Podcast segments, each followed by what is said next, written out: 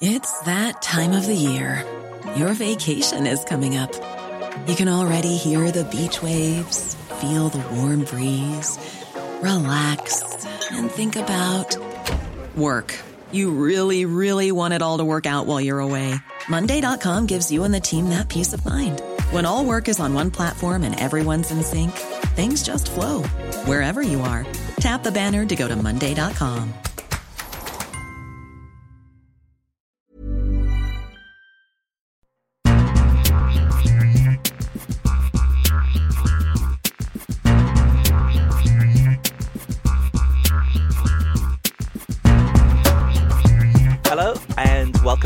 World Soccer Talk podcast. We're back, uh, the only podcast on the planet that focuses on watching soccer on TV, online, and apps. It's soccer, and this time of the year, it's the World Cup. In episode 77, we feature a discussion about the opening two days of World Cup coverage on US television, news about NBCSN broadcasting a World Cup game, our thoughts on the United bid winning the, the rights to host the 2026 World Cup, and much more.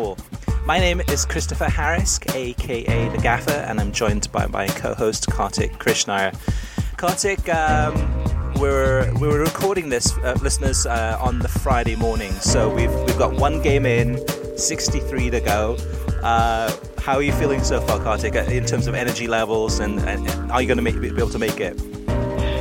Um, as of now, no. I'm, I'm just, just, I, yesterday I was thinking, oh my gosh, we've got a month of this uh, because already feeling kind of worn down. But um, you know, once you get into the tournament, you, you you start working, and I think Chris, you and I have experienced this in previous World Cups. Just start working and running on adrenaline ourselves, and it becomes very natural. Uh, granted, this this, this uh, World Cup is a little earlier, some of the start times than the last few, but you get um, you get into a routine where you start waking up earlier. You're starting to program yourself. You wind down at an earlier time. So uh, I think it'll be. okay.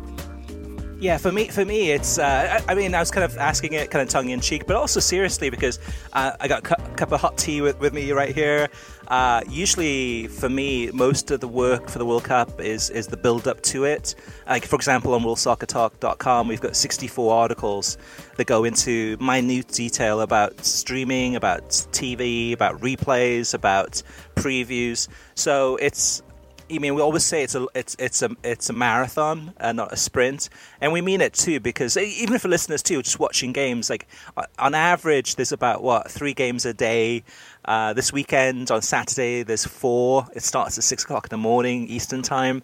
Uh, a lot of the listeners, myself included, are probably used to getting up early to watch soccer, so um, it, it's it's nothing to complain about, but definitely something to consider in terms of just uh, making sure that uh, you get plenty of sleep uh, and and uh, and stay healthy because it's a it's a whole month where you could easily uh, get sick from uh, from watching so much soccer. All right, Kartik. So uh, let's jump into what we've been watching. Um, let's okay. Let, us let, start off with yours then. So let's start off with and, and let's go backwards. So. Um, we'll get into the 2026 vote in a little bit. We'll get into last week's games a little bit, but let's jump in right into the World Cup. And uh, what have you experienced so far, and what channels have you been watching um, up up to now? Yeah, ESPN FC uh, has done a whole really good week of those. They've got um, Gab Marcotti in Russia. They've got Seb Salz, Gomez in Russia. Uh, they have Dan Thomas in Bristol, along with Craig Lee and uh, Stewart Robson, which is great to have him uh, in Bristol, uh, and uh, Alejandro Moreno, Steve Nicol, and they just they've, they've covered the tournament um, from all ends. Uh, they've uh, really been able to kind of put the transfer stories aside for this week and, and focus on the tournament. Although so much of the tournament, when you look at a broader um, football perspective, with people who are working and living and breathing uh, European football 365 days a year. Uh, ultimately, when you talk about significant play in this tournament, transfer stories become uh, become part of it, like Antoine Griezmann. Uh, opting to stay with Atletico Madrid, Atletico Madrid, those sorts of things. Uh, whereas I, I, think when you get a lot of the the um, the part timers or casual or people who cover U.S. soccer for a living and are just thrown into the World Cup, they're not as in tune to those transfer stories. So um, a little bit of that, but ESPN FC's been good, uh, really on point, great analysis, uh, what you would expect. And we really miss them, at least from my perspective. I miss them hosting uh, the tournament in English. I've watched um, Telemundo's build up, their pregame uh, yesterday, uh, pregame today to the Uruguay Egypt game.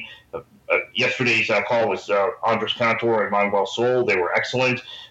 they let the match breathe, but they still are pretty descriptive.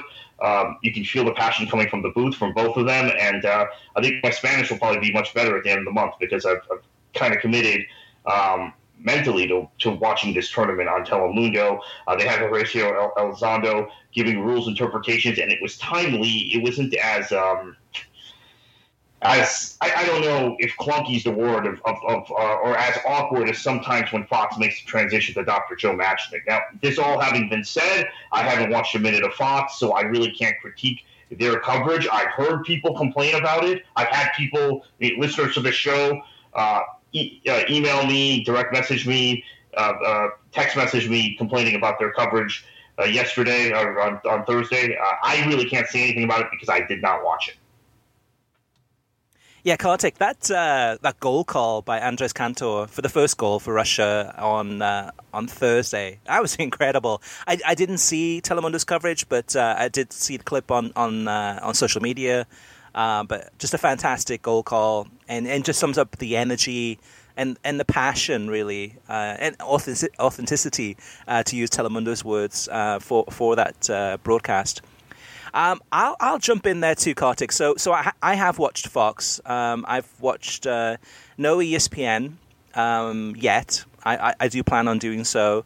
Uh, I watched Univision a little bit. I watched maybe about a few minutes of the halftime show for Russia Saudi Arabia. Univision is having a commercial-free halftime show. So uh, they they have the set. It's in it's in Moscow. It's got the the backdrop of uh, looks like the Red Square. Uh, they got the panelists and, and they have news and they're talking into halftime what's happening and um, live reports from Moscow. Um, pretty impressive. Uh, I, I, again, I don't speak or understand Spanish, so um, I didn't listen closely in terms of the the analysis, but I thought that was interesting. Um, so Fox, all right. So let me let me uh, mention this first of all is that I'm going into this tournament uh, on a clean slate um, taking Fox for what it is and uh, giving my honest analysis. So there's going to be some things I like, there's going to be some things I probably don't like, but I'm going in there with an open mind. So Telemundo, um, that, that I'll, I'll, probably watch in the next couple of days.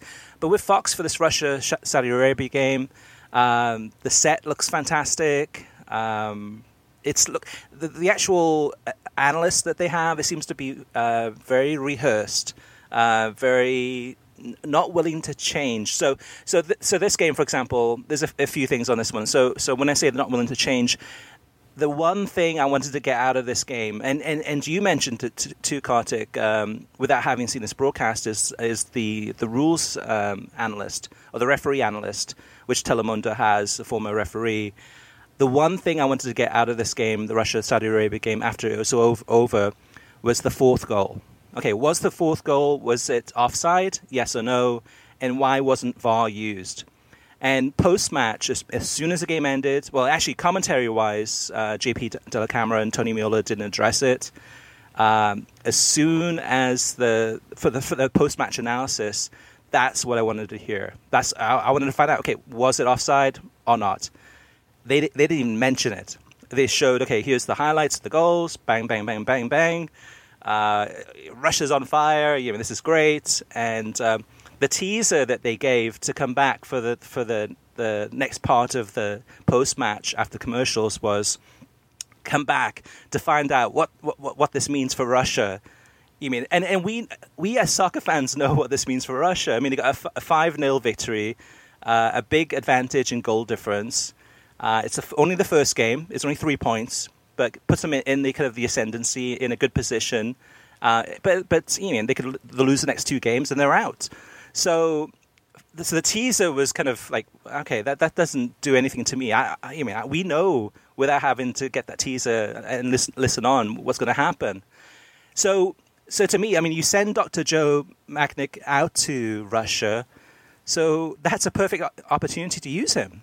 Like, they didn't even address it. They didn't even mention it. They didn't even talk about it. They said, okay, they just kind of glossed right over it. And that's what I'm saying is that they're not willing to change, is because you have to be ready on the fly. You mean as the game happen, is happening, and you mean, and I'm sure they're discussing it um, uh, off off the set in the studio. Okay, was that offside or not? Okay, let's see what we can do to get some footage. Uh, and again, part of it is that they're at the mercy of, of FIFA and uh, HBS, which is uh, filming these games. But there must be a way to look at that incident and use all the technology that they have. They have a lot of technology. They have a lot of um, AR uh, technology, augmented, augmented reality, to analyze that, and it didn't happen. And, and and then there was no discussion about VAR. Okay, no. So should VAR have been used in that instance? Was VAR used in that instance? What happened? Nothing.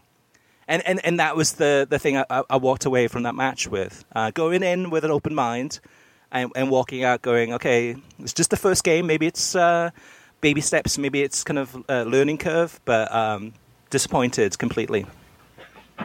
Yeah. Um, unfortunately, Chris, I mean, this is part of my criticism of Fox through the years. People think it's just a criticism of uh, the the jinx um, or the excessive the, the, the, the, denial of reality about the U.S. men's national team and, and over promotion of Americans. That that is a big component of it. Don't don't get me wrong, but um, another part of it is I think the clunkiness of their production, um, the, the, the rehearsed nature of uh, their the commentary uh, on the set, not necessarily of the commentators at the match. I, I, I think uh, with John Strong and JP Dellacamera, they have two real professionals, and Stu Holden, and Tony Meola, good, good analysts, good co-commentators. But the studio, the production levels, and the transitions that has been a problem for Fox for years. It's gotten better. I'm not saying, but uh, to me, Chris, that's a determining factor as to why in a World Cup I don't want to watch them. I mean, I can put up with it in small doses, Champions League every two weeks uh, or so uh, for for two matches a week, but I, I can't put up with it for uh, 31 days straight. So I conscious decision unless I get some really positive feedback about Fox. I mean, I'm open to, to, to watching them, but I, I just kind of consciously also to not aggravate myself decide to watch the tournament as I am at this very moment as we're recording on Telemundo. Yeah, so let's get more into that. So, so uh, uh, on the positives, I love the set. The set looks fantastic. The backdrop of the uh, basilica and, the Kremlin looks brilliant. Uh, the, the, production actually looks good. It, the, everything looks it looks squeaky clean. It looks very sugary. It looks very very appealing to the eye. So, so that that's the good part. Um, and, and it's a first game, so it's one of those things. It's uh, it's not rocket science in terms of the pr- production of you mean discussing. Okay, all right, you've got this game, and what's the talking points, and this, that, and the other. I mean, they've done that so many times in the past, you know, what, decade, going through games. So so that comes pretty naturally. So uh, it's not that difficult. Um, but where we do need them is is, is post match, which was lacking. Uh, the other thing too is the commentary. So so I have a lot of respect for JP Dellacamera. Uh, he's you know, a veteran commentator, somebody that loves the game. Uh, Tony Meola, I have a, a, lot of respect for as a uh, former professional goalkeeper for the United States, as well as playing in Major League Soccer. Um, and as a person, he seems like a really nice person. And to Fox, I think these are the, the safe choices.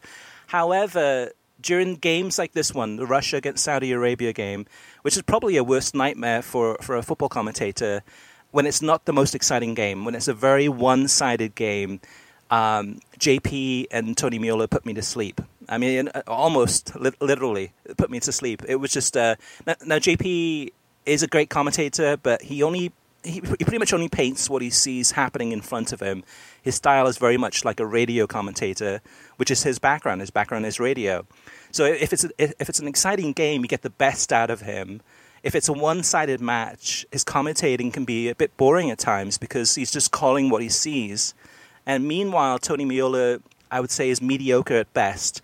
He's not a good analyst. He doesn't have a lot of experience. Um, to me, like this, this game is a perfect example of like what would have happened four years ago, and we would have had Ian Darke and probably what um, Steve McManaman as, as, commentators. And in a game that's so one-sided, that's not the most exciting game, you, you'd probably have them cracking jokes, or you'd have them just having a little bit of banter, or or having something to discuss that was interesting, that would hold you. That would... like like those two did during the Germany Brazil game in 2014. Uh, quite frankly, Ian Darke did a masterful job that day. Uh, and he, he carried Macca to a certain extent, but it was, what, 5 0 uh, or 4 0 Germany within 25 minutes? Yeah. Uh, 30 minutes. And and I, I remember the from minute, I, I actually, in the build up to this World Cup, Chris, I thought about in my preparation going back and listening to Darke's call of that game. I think now I probably will today or tomorrow uh, from minutes 30 to minutes 45 because I just remember thinking, okay, I don't need to watch the rest of this match, but he keeping me engaged and interesting to where I watched the full nine. Yeah, in, in, most matches, I mean, if this match was a typical league match, this would re- remind me of probably um, Man City against Swansea, where it was like, what, 5 0. It was 5 0. And it was such so one sided. And yeah. I mean, it, it was. I, I only watched it because I was a Swansea fan. If I was a neutral fan, or even a Man City fan, I'm, i probably switch, would have switched it off and, said, okay. And it wasn't so much the commentary; it was just the game itself. Uh, the commentary I don't remember vividly, but in this game, with a, being a World Cup, being on a huge stage, uh, if you did have an Ian Darke and a Steve uh, Amaka, and it's not because they're English, it's just because they were interesting. And that's the thing. I mean, JP I like a lot. Tony I think is mediocre, but in a game like this, it's it, it's it's not exciting. It, and that's the thing, and that's the reason I'm probably today going to watch Telemundo. Is Telemundo, even though I don't even understand the language, just the energy, just the passion uh, that's coming through through the mic, that's coming through the TV uh, uh, airwaves, seems a lot more exciting. And and, and if it's a match that's a three-two match, it's back and forth, goals going in, and incredible saves JP's great for that. It's just in a game like this, it's just it was it was mind numbing, really. Okay, let me go on to Kartik too. Um, actually, just a couple comments too for some some some of our listeners. The first one's from Larry Kern. He posted this on World Soccer Talk. He says, "If I hear one more U.S. sports uh, analogy from Tony Meola, I'm going to scream." Mediocre goalkeeper, subpar announcer. He wasn't a mediocre goalkeeper. He was a fantastic goalkeeper uh, subpar announcer, perhaps. And then um, another comment there too. This one's from uh, World Soccer Talk reader uh, Dan Regan. He says, "Oh no, the first half Americans commentators sounded like they were commentating on a funeral. Absolute rubbish. I'm watching it on Telemundo, even though I don't speak a word of Spanish. They just don't get it. Uh, I wouldn't say a funeral, but it, de- it definitely was very boring. I, I, I, was not impressed at all." Um, let me see if I have any other comments to share with you. I'm looking through my notes here. I mean, I think that was about it. I mean, that was uh, the best word is to describe Fox's World Cup coverage so far. In general, has been boring. Uh, it's been very safe. It's been very predictable. Uh, I did not watch uh, World Cup tonight on uh, Thursday night from 11 till midnight Eastern time. I have that uh, taped. Uh, I looked on social media this morning. I shouldn't have done, but a lot of people uh, just really upset at that show. I haven't watched it, so I'll give it uh, give it a chance and give it an open mind on that one. But um, so far, not that impressed by Fox thus far. It's been pretty predictable. The pre-game show, so the, the preview show that they had on Wednesday night, they had a I think a one-hour preview show. Um, Gus Hiddink, I have a lot of respect for as a as a, a manager. I mean, he's managed some of the some of the, the, the biggest teams on, on the world stage, uh, World Cup tournaments. Uh, he seems like a very likable person. I, his analysis is not that good. From what I've heard thus far, it's kind of Alexi Lalas gives his analysis, and Gus is pretty much, uh, yeah, I agree with Alexi. Um, so not not very powerful there in terms of giving his own opinions. Interestingly, Chris, uh, ESPN aired the ESPN FC preview show for the World Cup, the one hour preview show, I believe three times between Tuesday and Wednesday, all uh, in prime time. So really? they they were even though ESPN FC, the Daily Show remains on ESPN Plus, they did air their World Cup preview on uh, regular television, uh, which was an hour show in addition to the daily shows that, that they that they're doing each day, and uh, it was quite good. And, and then they've got SportsCenter where um, uh, yesterday it was Scott Van Pelt and Taylor Twellman uh, talking through the uh, the first day of the of the tournament, the first the first match. So it, they're ESPN's trying to compete with World Cup tonight and with the preview shows as well, uh, not just via ESPN Plus, but uh, on on the channel also. Yeah, and ESPN two is supposed to have uh, a sports center each night uh, that's focused on the World Cup. I think it's an hour show. Correct. I, yes. tuned, I tuned in Thursday night. It wasn't on, so I'm guessing maybe it's starting uh, today, Friday. So I'll check that out at 5:30 on East, uh, ESPN two. Uh, just a couple of more comments. So some of the analysts that Fox has thus far, um, Alexi Lalas has been fine, no problems there. Um, Moises uh, Munoz, uh, the former Mexican goalkeeper, seem, seems to be good. Uh, Gus Hiddink, I mentioned, uh, is okay, but nothing special. Uh, Ian Wright so far has been the weak spot. Um, I, I, don't have a lot of confidence that he knows the world's game. I'm sure he knows England very well, but in terms of anything outside of that, he gets a bit uh, dodgy. For example, they talked just for a, a brief minute. I think. Um, who is it? Rob Stone mentioned something about uh, about the crisis on the Sp- Spanish national team and uh, Fernando Hierro uh, becoming uh, the manager. And Ian Wright said, "Is it Hierro or something?" Like he, he, he didn't know. It sounded like he didn't know what the name was of the person, and it sounded like he didn't know the player, which that was the former player that played in the Premier League, uh, well known throughout uh, Europe as as a professional footballer and Ian Wright seemed, didn't seem to know who he was, or seemed, didn't seem uh, to, to, know what his name was. So that was a bit uh, bit weird in the previous show. Um, that I think Ian's going to be the weak spot on this analysis team. We haven't seen the rest of the guys yet, or the rest of the girls, but uh, we will in the coming days, I'm sure. And, and here's where the kind of insight you get from ESPN versus Fox. So uh, this happens. ESPN FC brings in Sid Lowe to discuss it, and Sid Lowe very much describes it as a situation where had he chosen to take the take the Chelsea job instead of the Real Madrid job, yeah, the, the, the, Spanish FA might have had a little angst, but he wouldn't have been axed. The reason he was axed is that there has been historically, as I think people who co- cover international football know or have been around the game a long time, a divide between Barcelona and Real Madrid players, a divide between Catalan and Castilian or Catalan and non-Catalan players, uh, a divide that made Spain the greatest underachievers in this sport at the international level until about a decade ago, right? Yep. Um, the fear among the Spanish FA is that that divide reopens with the manager taking the Real Madrid job. Uh, before a tournament where he's managing a number of Barcelona players. That's why the decision was taken. I'm assuming you never got that analysis on Fox but you did on ESPN. yeah, well, the analysis he got on Fox was uh, it sounded like he didn't even know how to pronounce his name, and it sounded like he wasn't sh- too sure who he was. And it was uh, kind of like, oh, yeah, this it sounds like a good hire, or whatever the analysis was. It was not memorable. It was not no confidence in it. Um, yeah, I mean that's that's that's just the way it is. Um, two, two, two, more two more things on Fox before we move on is one is that if you looked at the the games, the the Russia Saudi Arabia game side by side with Telemundo, Fox had a 30 second time delay. So if you're watching Telemundo live, you got a 30 seconds advantage over Fox for that particular game in, in the beginning of that game. So for whatever reason, Fox, I mean, there's usually a time delay anyway. Um, sometimes you mean like less than 10 seconds, but 30 seconds is a big difference. Um, Chris, this is a, a, big issue I've been talking about with some people about streaming because there are a lot of cord cutters. I assume you're one of them that are watching the World Cup on various streaming platforms. And the concern is because it's the World Cup and you get alerts on your phone, uh, you might be talking to a friend who's watching it on li- live television, that the 45 second to a minute lag you traditionally have with streaming is going to deter people from watching it and instead want to go to sports bars or whatever to watch it.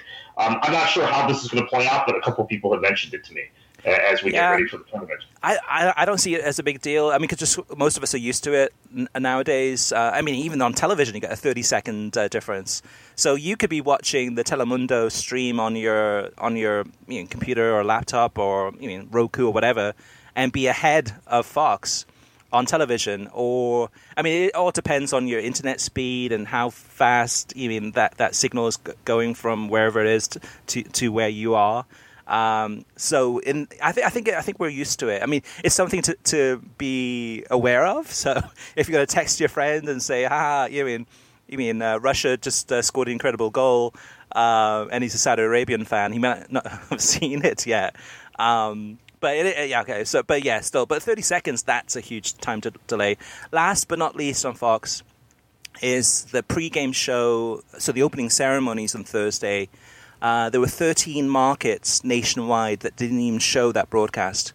So that meant that there was uh, no pre-match, there was no opening ceremony, and there was no national anthems for 13 Fox markets nationwide. And these are Fox markets that are deciding to show uh, local news programming. I think Wendy Williams talk show and all sorts of uh, other strange programming. And then as soon as the game was ready to kick off at um, 11 Eastern, then they joined the broadcast. So that's something to uh, to be aware of. Okay, in defense of Fox here, uh, they've typically had a looser uh, relationship with their affiliates. They were a network that came to fruition later. The the the the, the best um, local affiliates, the best, uh, the, the most watched channels and in bigger local markets are ABC, CBS, and NBC affiliates. That, that's the bottom line. Fox is, as a company, is trying to address this. Um, in addition to kind of their, their asset sale to Disney, which you know Comcast is trying to hijack in some places, they're going to reinvest some of that money in buying uh, local stations in key markets and then controlling the programming essentially. So by the time 2022 Qatar rolls around, for people concerned about this, there won't be preemptions anymore in, in, in some of those markets. So, in fairness to Fox, they are at a corporate level trying to address it. They know it's a problem, but uh, it's going to continue to be a problem during this tournament because uh, they don't have that control yet of, their, of the affiliates we're talking about.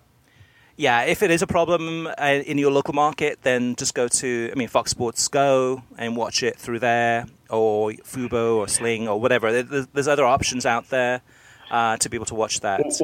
One other point in, uh, uh, on Fox, uh, I, I, said I have not watched a minute of the World Cup on Fox. That is correct. I have. I do, however, have watched a little bit of the U.S. Open uh, on FS1, and there has been some very good cross promotion. So I have to give them credit for that. Martin Kaymer. Uh, Martin Kaymer, German golfer, Rory McIlroy, who we know is a, a, a, massive Manchester United fan, also Northern Irish. We saw him at the Euros in the crowd, right? And one of the Northern Ireland games. I think was Northern Ireland Wales. Chris game right. you and I watched together. Uh, yeah, them juggling soccer ball, doing uh, some really good cross promotion. So uh, I was happy about that. I thought I, I was worried that because uh, Fox uh, has maybe a distinct set of commentators for the World Cup versus the U.S. Open, there wouldn't be any cross promotion. There has been, and it owes itself to the international nature of of the audience who watches golf anyway a lot of uh, crossover soccer fans. You may not have gotten that if it had been a baseball game. Um, but um, so I, I will give Fox credit for that. They were really pushing the World Cup during their U.S. Open broadcast. All right, so before we move on to talk about uh, the 2026 World Cup coverage of that decision, uh, congratulations, Kartik, uh, for becoming the Miami FC commentator. I understand uh, you called a match uh, this week, midweek. Yeah, so along with Bruce Silverman, who I've worked with before with the uh, uh, Fort Lauderdale Strikers. So I, I, I, appreciate that, Chris. Um, and uh, uh, big shoes to fill. Juan Arango did an outstanding job the last two and a half seasons with Miami FC as uh, our friend Juan Arango, who's obviously uh, worked, worked with us here at World Soccer Talk, working with Bruce. But uh, I'm uh, I, am now doing uh, filling that role, that co-commentary role for the remainder of the season. So thank you, and I appreciate it. So, uh, World Cup 2026 coming to the United States, Mexico, and Canada. Um, speaking of congratulations, I mean, I mean, this is this is obviously big news. Uh, if this had gone the other way, I, I, can't even imagine what Fox's coverage would have been like in terms of just the, the doom and gloom. But thankfully, in a way, uh, it went our way. And, and, for me personally, I mean, the 2026 is more about my kids. Is is the last World Cup, 1994, in the United States, and ever since then, I've been wanting to have a, a, World Cup in our country so I could take my kids to it, and so they, they can experience what the World Cup is like and all the, all the different cultures from within the United States and from around the world. Um, so that so that for me personally is, is why I'm excited about it. Um, politically speaking, I mean, to me, this gives U.S. soccer now carte blanche to push through whatever they want uh, or need in the next eight years. I mean, this is a huge, huge uh, positive for them in terms of uh, doing whatever they want to do. And, and and at the end of the day, I was on a, on a conference call midweek, um, right after the uh, this decision was made, uh, with U.S. Soccer and with uh, the Canadian Federation and, the Mexican Federation, on the line with other journalists, and um, was trying to ask a question. And did not get through to be picked to ask one of the questions. My question was going to be: Is what does this mean for the lower league uh, soccer um, in the United States uh, specifically? Uh, does this mean that we're going to get a sudden kind of uh, in, influx of cash to help, uh, I mean, promote the lower leagues and help to stabilize those? That was a question I had. Kartik, what's your take? Well, my answer would be that they just turned down 500 million from Rocco Commisso to stabilize and help and fund the lower leagues and invest in infrastructure, stadiums. Part of the problem with lower league soccer is that uh, the teams, almost all of them, few exceptions like San Antonio, uh, rent their stadiums. Uh, they don't. They, they're not able to monetize the revenue from parking and from concessions, etc. And they go out of business eventually. They all go out of business eventually if they don't make it to MLS. So uh, yeah, my concern is that this is going to give them carte blanche, just as you said. I, I had very mixed emotions on a on a human, personal level. I wanted the U.S. to host. And I don't know if that came across in some of my commentary because I was concerned about these other things and was pointing them out.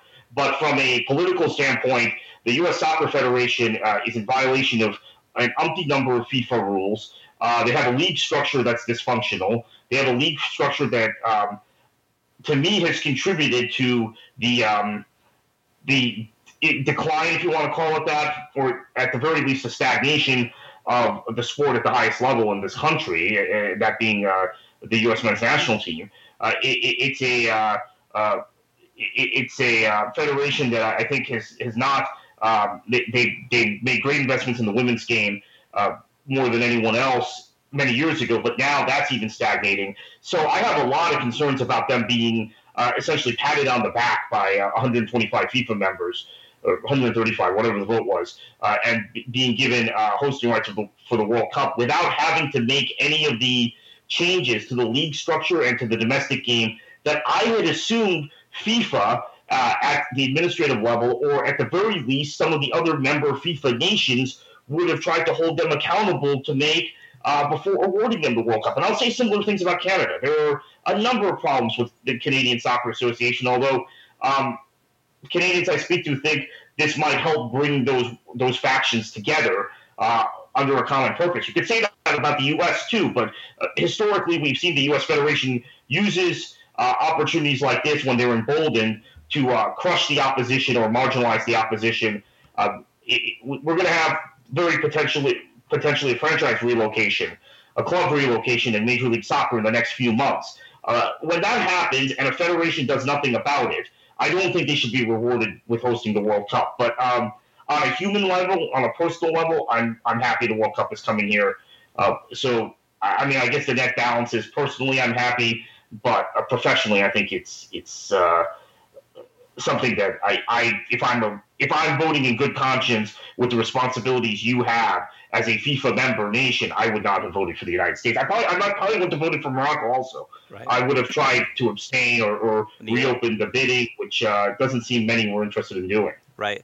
I mean, for me though, too, Kartik, uh, with FIFA, you mean approving the U.S. and Mexico and Canada t- uh, for the 2026 World Cup, the likelihood now of uh, FIFA going in and, and looking very closely at the the way that the, the U.S. leagues are structured, and you mean lack of promotion, relegation, and all those things that uh, you mean other leagues from around the world have are very, very unlikely to happen. I mean, now it's okay. All right, let's let's just forget about that for eight years and maybe know, eight years from now, I mean, who knows what's going to happen? Yeah. But it, it, it really gives the U.S. carte blanche. Uh, the other thing too is, is I, I, expect Major League Soccer. I'm sure, 100 percent sure of this is Major League Soccer through U.S. Soccer is uh, going to maximize this for the league's gain over the next eight years.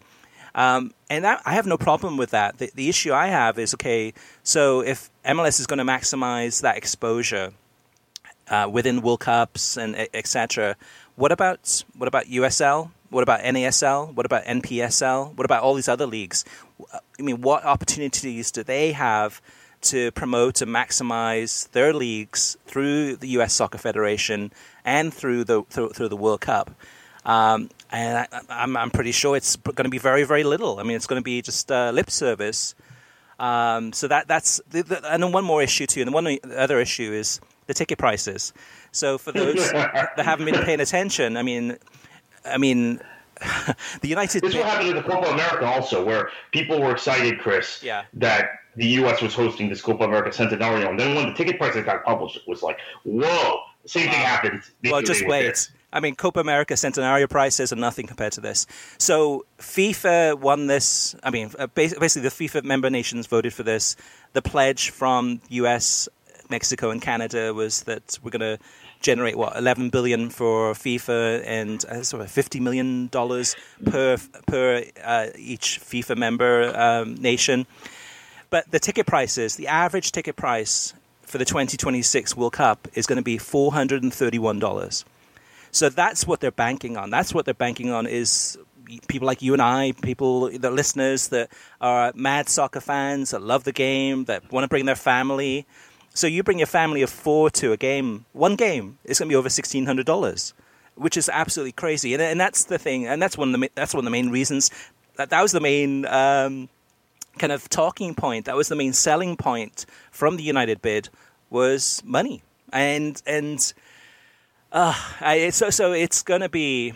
It, it, I don't know. It, I, this is going to be nothing compared to Copa America Centenario in terms of once people see realize what the ticket prices are and just freak freak out. And this is going to be, I mean, with a, the country like the size of the United States, and you have kind of the one percent of the population that would be able to afford this, no problem. That's that's like uh, you mean an expensive concert ticket, no problem. You mean ah, we can afford it. Um, that's one thing. Um, but for the rest of us, oh my gosh. Uh, all right, Kartik. So um, before we move on, any anything else you've been watching or anything else to point out? I mean, I, I don't want to go through everything, but anything else that stands yeah, out? Yeah, I, watched a lot of MLS this week. Um, I think there's been some good action.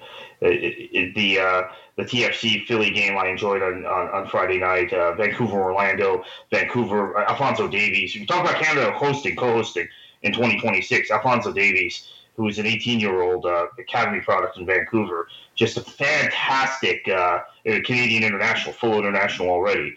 Um, just fantastic player. Enjoyed watching him and Vancouver. Really enjoyed that game.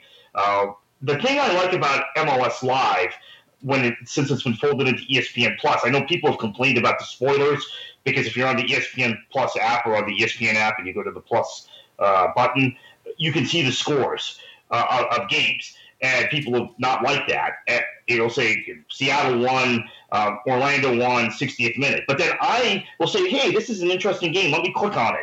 So all told, I probably have watched um, the majority, uh, portions of the majority of MLS games these uh, these last two match days uh, in the league because, but I haven't watched any games with the exception of a few in their entirety because of that this feature. So I've actually enjoyed that. Check that out on uh, on uh, ESPN Plus if you care to, uh, if, if, you're interested. And also the France US game, Taylor Twellman was fantastic uh, in that game uh, with Ian Darke. And uh, again, just so whenever I watch ESPN, Chris, I, I, I don't. I, I, know I sound like I'm droning on, and I, I, repeat myself all the time on this show, but it just reminds me of what we're missing uh, with them not having the World Cup rights. Yeah, yeah, it's a shame that ESPN couldn't just like do kind of uh, 20, uh, 2014 World Cup, just just show some of the coverage, just uh, you mean in the midnight hours or something like that, just to have it on. I, I, would watch it again. It was that it was that good.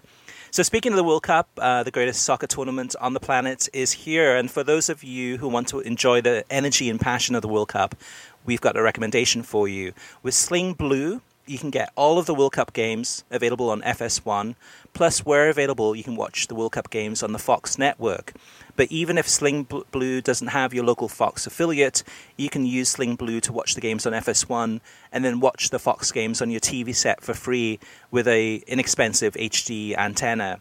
In addition to getting the Fox channels for the World Cup, Sling Blue offers 45 other channels, including NBCSN, AMC, FX, TNT, Nick Jr., BBC America, and much more. And with Sling's seven uh, seven day free trial, you can take the service for a test drive, and if you like what you see, it'll cost you only $25 per month from there to watch your favorite uh, programming. No cable or satellite subscription is required, nor do you need a long term contract, and you can cancel it at any time.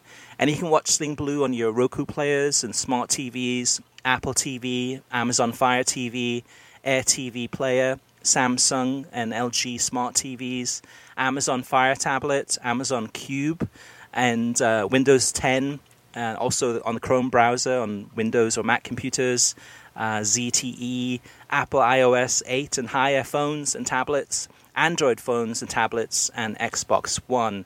So sign up for T- Sling TV's free seven-day uh, trial today at worldsoccertalk.com slash Sling World Cup to watch the 2018 World Cup without a cable or satellite subscription. Again, that's worldsoccertalk.com slash Sling World Cup. Kartik, let's move on to TV streaming news. Yeah, two familiar names and, and voices for American audiences, Derek Rae and Lee Dixon, have been added to the FIFA 19 video game, along with uh, Martin Tyler and Alan Smith, who uh, have, have, done the game in the past, will continue to do the game this year. Uh, Rae will be doing Champions League commentaries, which is something that's familiar to American audiences going further back uh, when he used to be the voice of the Champions League in this country uh, when ESPN had the rights a decade ago. Now, uh, judging by the first uh, four to five days of Fox's World Cup coverage, uh, Fox Sports is going to average about six hours per day of live coverage outside of the games themselves. So, Fox's coverage of the World Cup begins, um, well, actually, has already be- uh, uh, began on Wednesday with a previous show.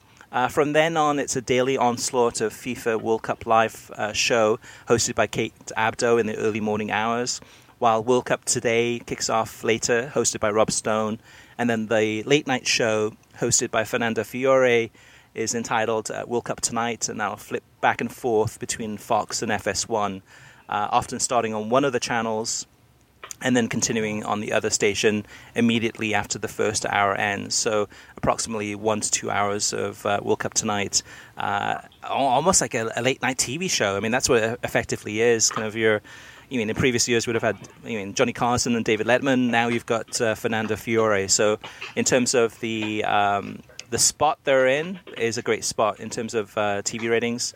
We'll have to wait and see how well it does.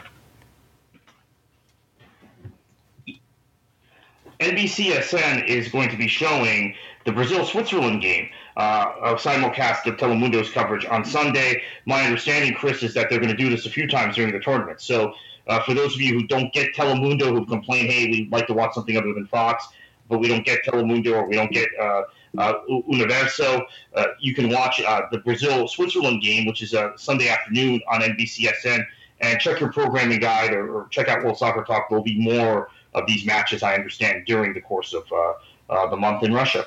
Well, I, I asked NBC that, and I said to them, like, "Hey, you mean are, are, there any other matches planned?" And they said no. So I don't know. I, you would think so, right, Kartik? Because there's, there's a lot of people that don't, they can't get Telemundo. Yeah, my, my understanding was that. Um, so you've asked them directly, and, and so maybe they won't. But um, my understanding was, uh, at least the, the, story we ran in Sport Business earlier well, in the week, is that they were going to do a few. Yeah, that was wrong. So Ian Thomas, I think Sports Business Daily had that incorrect. So uh, only this one match, the Brazil Switzerland game, which is a great idea. Uh, but and I would expect them to do more. But right now, it's the only one. But it, I mean, again, a lot of people don't uh, have Telemundo, can't get Telemundo. Um, I think they could get some big numbers on this one, uh, so we'll have to wait and see.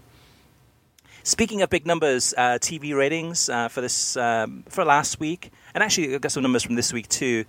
Again, Mexico is like a is like a juggernaut. Uh, 1.7 million people tuned in to watch Mexico against Scotland uh, on uni- on the Univision channels. Of course, I'm sure most of those people were tuning in to watch Scotland, um, but 1.2 million people tuned in for Mexico against Denmark, which was their final uh, friendly before the World Cup, again on Univision channels. Uh, the France USA game that you watched on ESPN, Kartik, uh, 697,000 viewers. Great numbers there. And um, which is interesting too, just because I mean, uh, obviously the France side of things would bring in a lot of viewers uh, and make it more of a meaningful game rather than say the Bolivia match. Uh, on the Univision channels, that fr- France USA game had 395,000 viewers.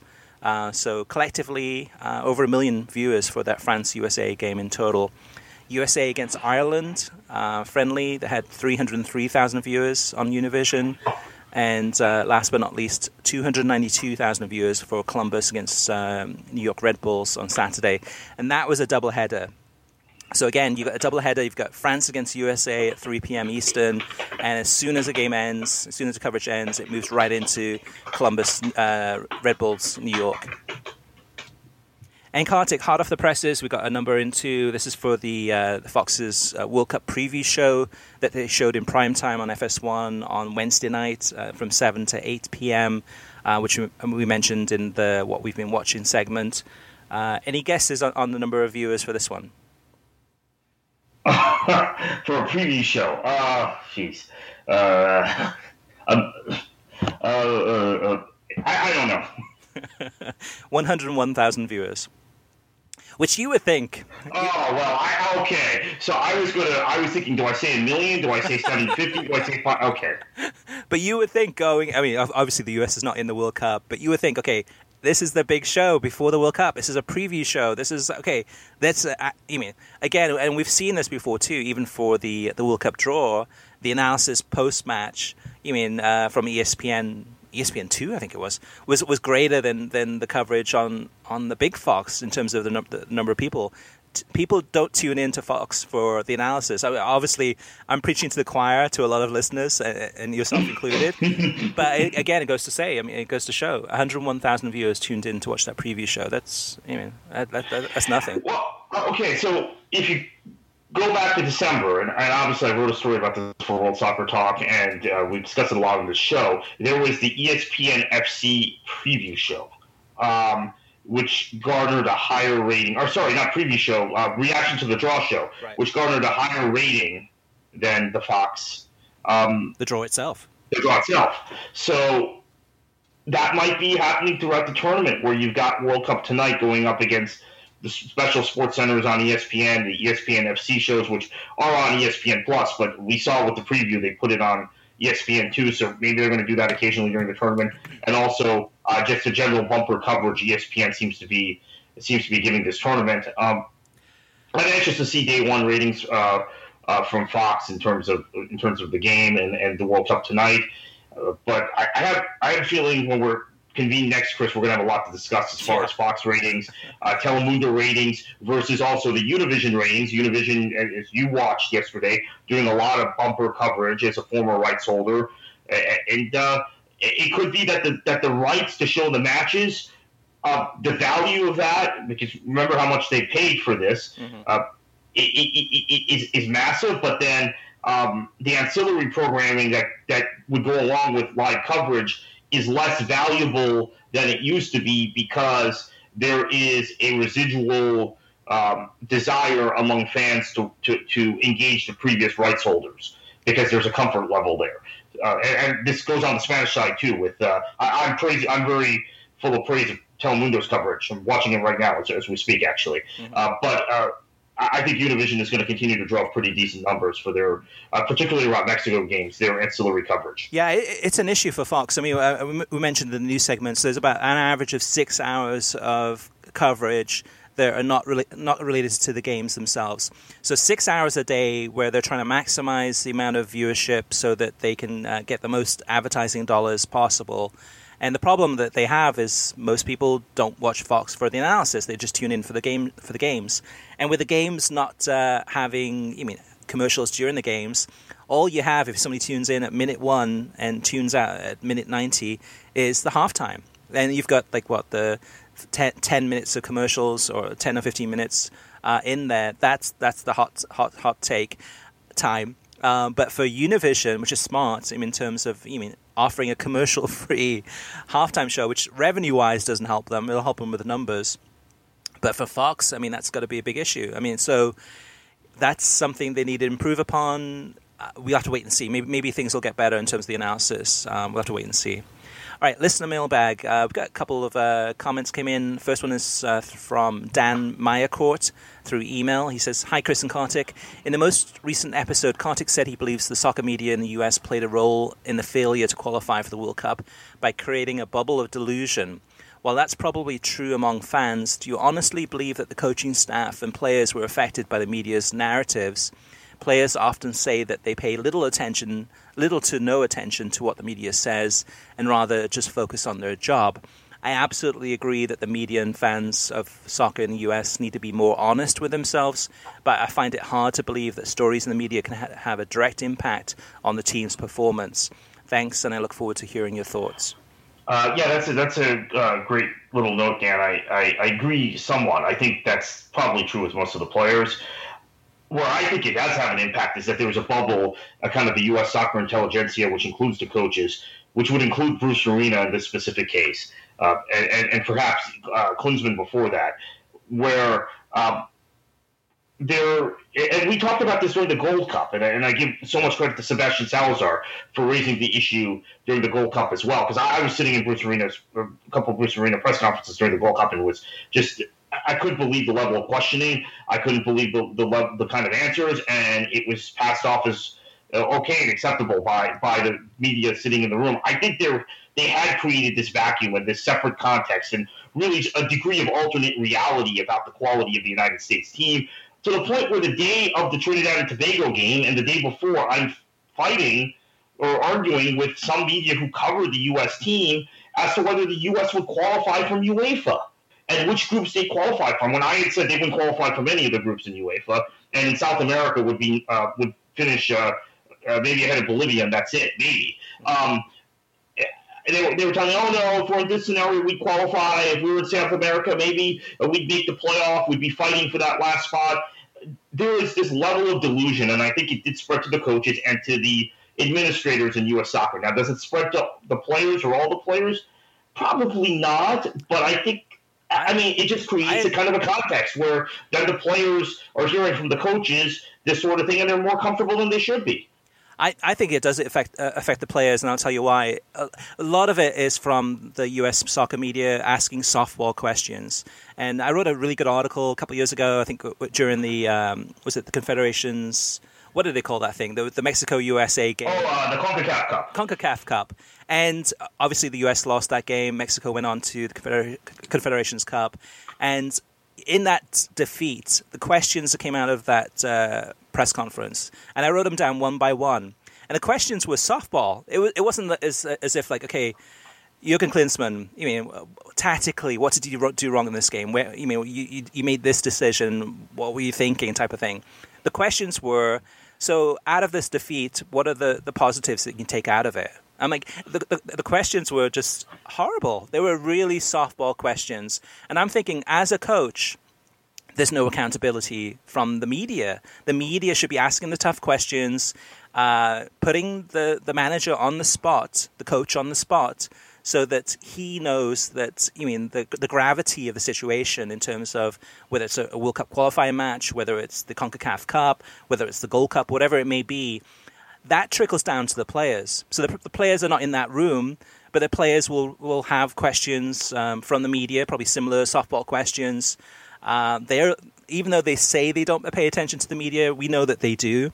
So they're listening to you know different shows or reading things and seeing all these positive things, not getting as much critical analysis. And not that it's negative, but just critical analysis where they understand the situation that they're in. I think it has a big, uh, big uh, kind of uh, impact on the players, more so the coaches for sure. Um, and that's why I think going back to what you you had said, Kartik, where the, the US media, in a way, played a role in the failure to qualify for the World Cup is because they did create this bubble of, of delusion where they thought that, you mean, the US was pretty much guaranteed to advance. They had this great team, and you mean, the reality is completely different. So now the narrative from many of those same people is how strong CONCACAF is. Uh, a week from now, we could be having a discussion about how weak CONCACAF is and how weak, uh, again, Australia, a team that eliminated the fourth place CONCACAF team in, in the Intercontinental Playoff, is. So uh, they, they, are still trying various degrees of spin. Uh, you would think when they, I should have mentioned this earlier in the show when we talked about the 2026 thing, uh, 2026 bid. You would think by some of the reaction, the U.S. had actually won the World Cup yep. itself. Yep. it got to the quarterfinals, or, or, or uh, a player with an a team with an American player had won the UEFA Champions League. Something huge had happened uh, in terms of on the field uh, considerations, on the pitch considerations. I, I think uh, the game in the United States, uh, so much of the narrative is dictated by economics and by the preferences, personal preferences of, of, the elites that govern the game, which, as I mentioned earlier, are not in line with the way the game is governed and played in the rest of the world, not in line with FIFA statutes.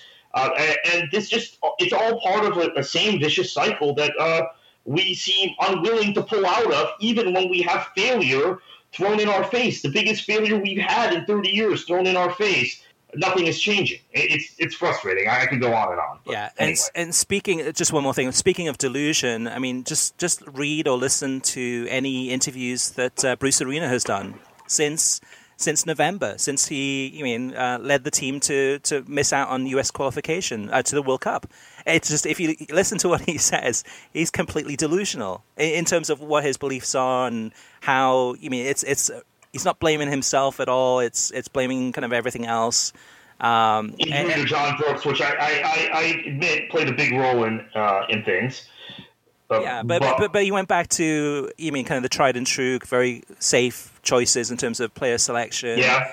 Um, and I mean, and you've seen, I mean, from the US, even in a game against France, yes, they've got a long way to go, but there are some youth products coming through the system that have you mean more energy that have. mean, I'm not sure how Miazga wasn't playing in the Trinidad and Tobago game. Okay, so he's 21 now, right? He's not 18. And Arena mentioned in his Fox interview a month after the the, the loss. Uh, basically, and Wallace and, and, Stone didn't really challenge him on it, although I think they were. Uh, I, I, could see Wallace's face. I think he was a little perplexed, but just backed off. Uh, said, "Oh well, I was planning on taking Miazga to the World Cup anyway." Um, okay, if you were planning on taking him to the World Cup because he was playing well Vitesse, at Vitesse, obviously he's on loan from Chelsea there, as many players at Vitesse are, why wasn't he even called in as a reserve for the final qualifiers? Yeah. It just defies logic. So um, he's trying to spin and say, oh, yeah, that young one that Sarachan is picking, who's obviously his longtime assistant, longtime associate, uh, I, I was going to take him to the World Cup. I was going to take Weston McKennie to the World Cup. Um, yeah. I don't know. It's just bizarre.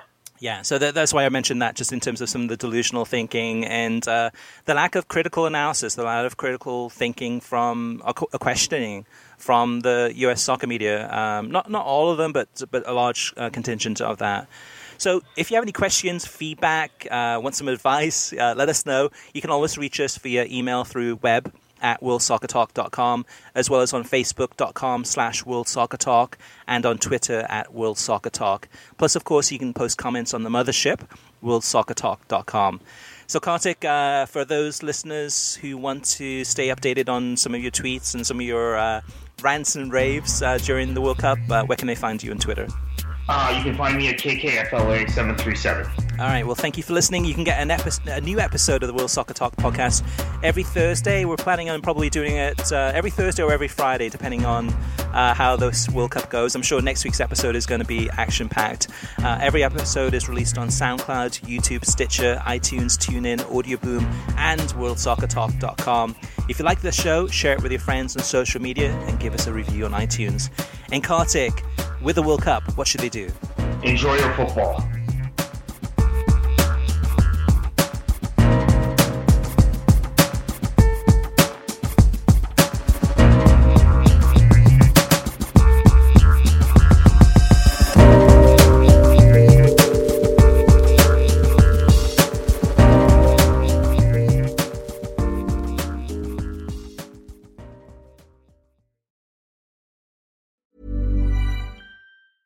Hey, folks, I'm Marc Maron from the WTF Podcast, and this episode is brought to you by Kleenex Ultra Soft Tissues your ally to help tackle your allergy symptoms this season. I love the change of seasons, but nobody loves pollen and all those other things floating in the air that make you sneeze during this nice weather. Kleenex Ultra Soft tissues are hypoallergenic and allergist approved. So fight back against watery eyes and runny noses without worrying about irritating your skin. For this allergy season, grab Kleenex and face allergies head on.